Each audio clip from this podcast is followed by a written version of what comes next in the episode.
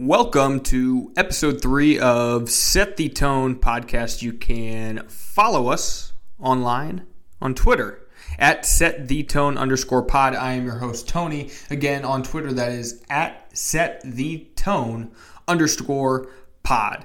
Episode three brought to you by, well, we're still searching for sponsors, but when we do get them, we will be sure to shove them down your throat and at least make the ad read a little bit interesting. Uh, nothing going on in the sports world, so this one should be pretty short, except. Yeah, we have to begin with Urban Meyer. Uh, this podcast is being recorded on a Wednesday. Therefore, we've had a few days to, well, almost a week removed from a Jaguars Bengals Thursday night football game, and a few days now removed from Urban Meyer's well, we've all seen the video by this point of him at his own dining establishment in Columbus, Ohio, because while a 53 man roster, while a entire training staff, entire coaching staff, minus Urban Meyer, and a bunch of executives went back to Jacksonville, Florida after a Thursday night defeat to move to 0 4 on the season. The stressed out Urban Meyer needed to have some family time Fair. That and we can argue whether coaches who are 0 4 should be going to have family time or they should stay with the team. Do what you will with it. But for a guy to say, I'm going to see my grandkids, recharge for a couple of days, and let's regroup, right? I'll give him a pass and say you can do that without issue. I get if you want to go out have a cocktail with your buddies but and it, this isn't just the video too we're also in the midst of uh, covid-19 so i know there's rules regulations for for players whether he broke protocol or not for the coaching staff it's still not a good look to go out and, you know, have a bit of a time. That's the one thing Urban Meyer has to know. And there's baggage that comes with him, whether we talk about the morals that he's had in, in recruiting players at Florida, at Ohio State, and so on. So, why would that baggage all of a sudden be dropped when he gets to Jacksonville? He continues the same questionable decisions. But you have to understand people go all places. People are going to recognize who Urban Meyer is in Columbus, Ohio. You are going to have a picture taken of you, a video taken of you, whether you're with a 22 year old girl or not. It's just going to happen because you're Urban Meyer. Hey, look who's at the bar in Columbus. Urban Meyer, fresh off a loss out of Jacksonville. Right? That's a video and that's headline worthy in and of itself. During the COVID 19 pandemic, that he's out at a bar socializing around other people where we don't know their vaccination status.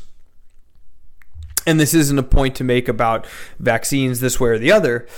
What it is to say is that it's just a it's a bad look it's a bad look.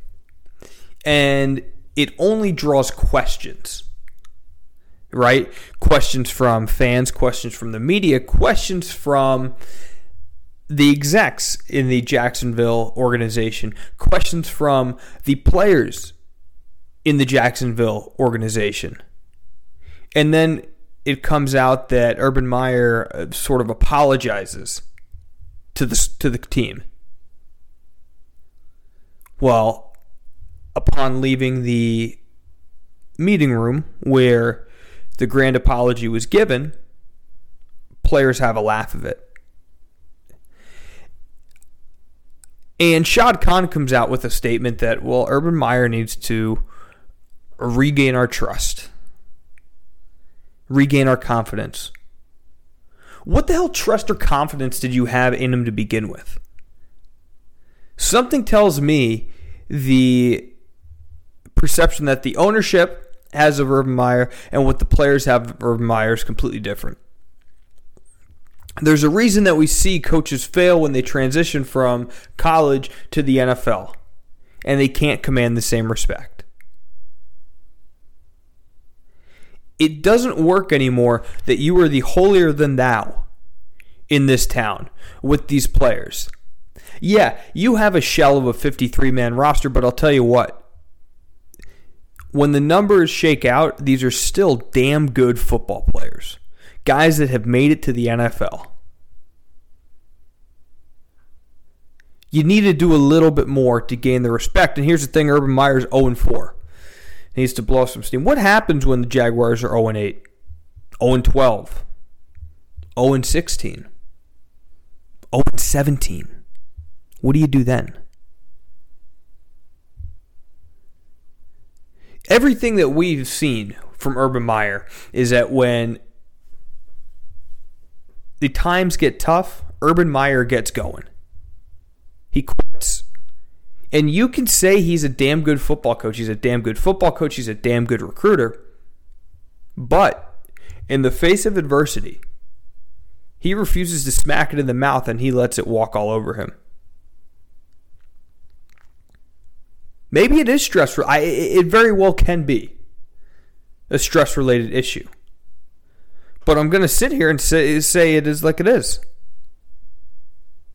He walks away when the times get tough. And he already made the comment a few weeks ago that it's like playing Alabama every week. You're damn right it is. The NFL is fucking tough. The reason there's only a select few coaches that can do this and that can be successful at it as well.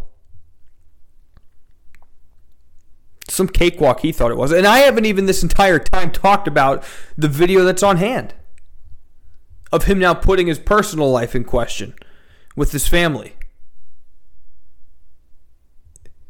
It's just mind numbing how someone can be that dense and think they can get away with it. I don't know if it, is it the boomer generation, the people that have preached to those younger than them. See, and he, that's what's even better about this. He was in college as social media grew. You're telling me Urban Meyer didn't sit through any sort of sessions that his team was involved in? And it was a social media learning session that he's been briefed on this? Has to have been. Has to have been briefed on this stuff people pull out their camera phones. I say camera phones like it's 2006. Any phone has a damn camera on it that can take a, and it can take a video. Right there is just a fireable offense for stupidity. And again, I don't know. You know, he needs to gain our respect back. I don't know that there was any respect from inside the locker room to begin with. And the more you listen to the narrative that goes on and on, Hell.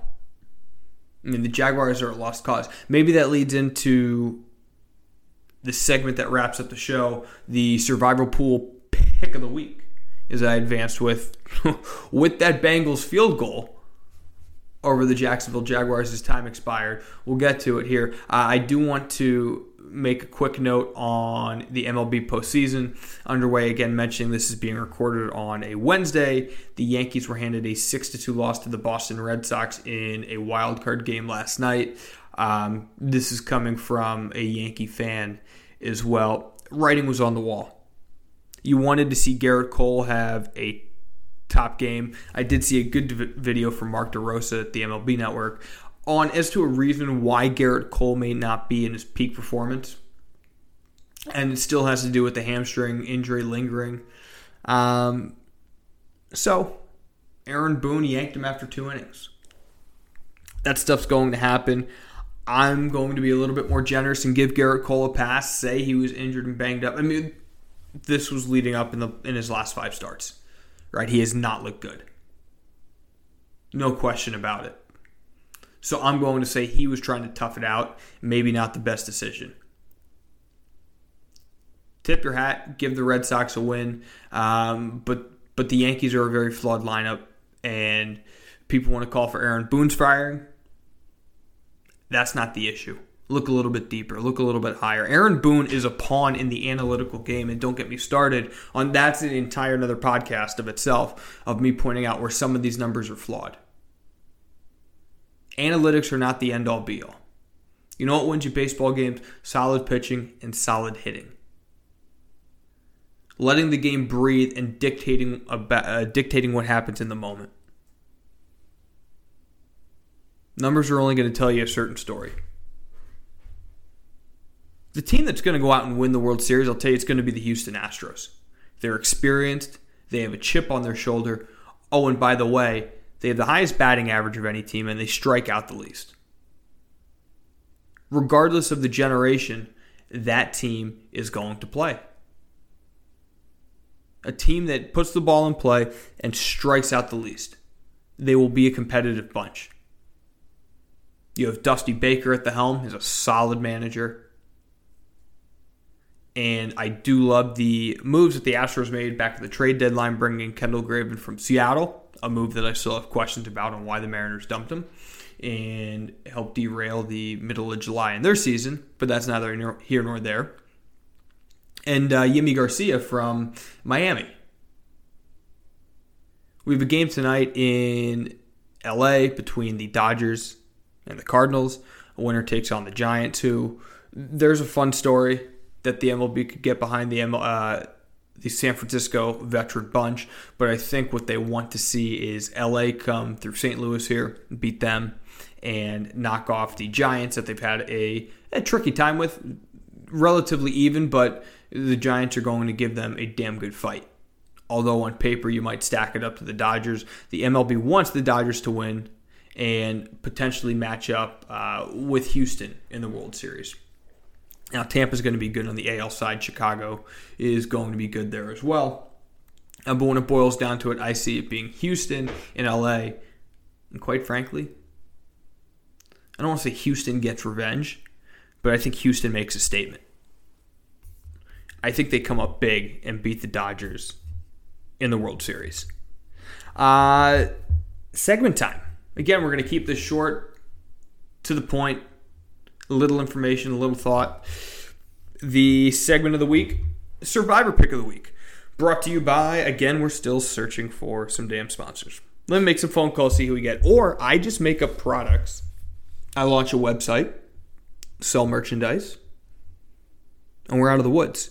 Um, on the initial onset of looking at the Survivor League, I have yet to pick the Tampa Bay Buccaneers the conundrum that I find myself in the Tampa Bay Buccaneers play my Miami Dolphins. So, do I pick against the Dolphins? And do they possibly burn me? That could happen. Um, but I try to find value when I go ahead and take a look at picking these teams as to who are other people in a and this is again all dependent on how many people are in your survivor league who's in there. Thankfully new york football is back. The giants and jets helped uh, kick a few people out this past week. Um, but i look at the arizona cardinals this week as a potential team. I look at the carolina panthers dallas cowboys again the aforementioned tampa bay buccaneers as well. And you have to think of the tennessee titans they're coming off a road loss. They go on the road again to Jacksonville. See, that's the thing. I hate to pick teams on the road, but this might be one of those cases. Or is this something where a defiant Jacksonville bunch rallies around being pissed off and kind of gives an FU, says, We're going to show you? I don't know. Hell, it could be. Um, and the Patriots play the Texans. But again, that's at Houston. I hate picking those teams on the road. Lock it in here, folks. We're going to take the Tampa Bay Buccaneers hosting the Miami Dolphins. That will be your pick of the week. Tampa Bay Buccaneers over the Miami Dolphins, and we will move to week six in the Survivor League. Hey, you want to get involved again? You can tweet at the show. You can ask questions, give topics, whatever you'd like to do. At set the tone underscore pod on Twitter. At set the tone pod for your tone setter. your host, Tony, signing off. We will see you next week.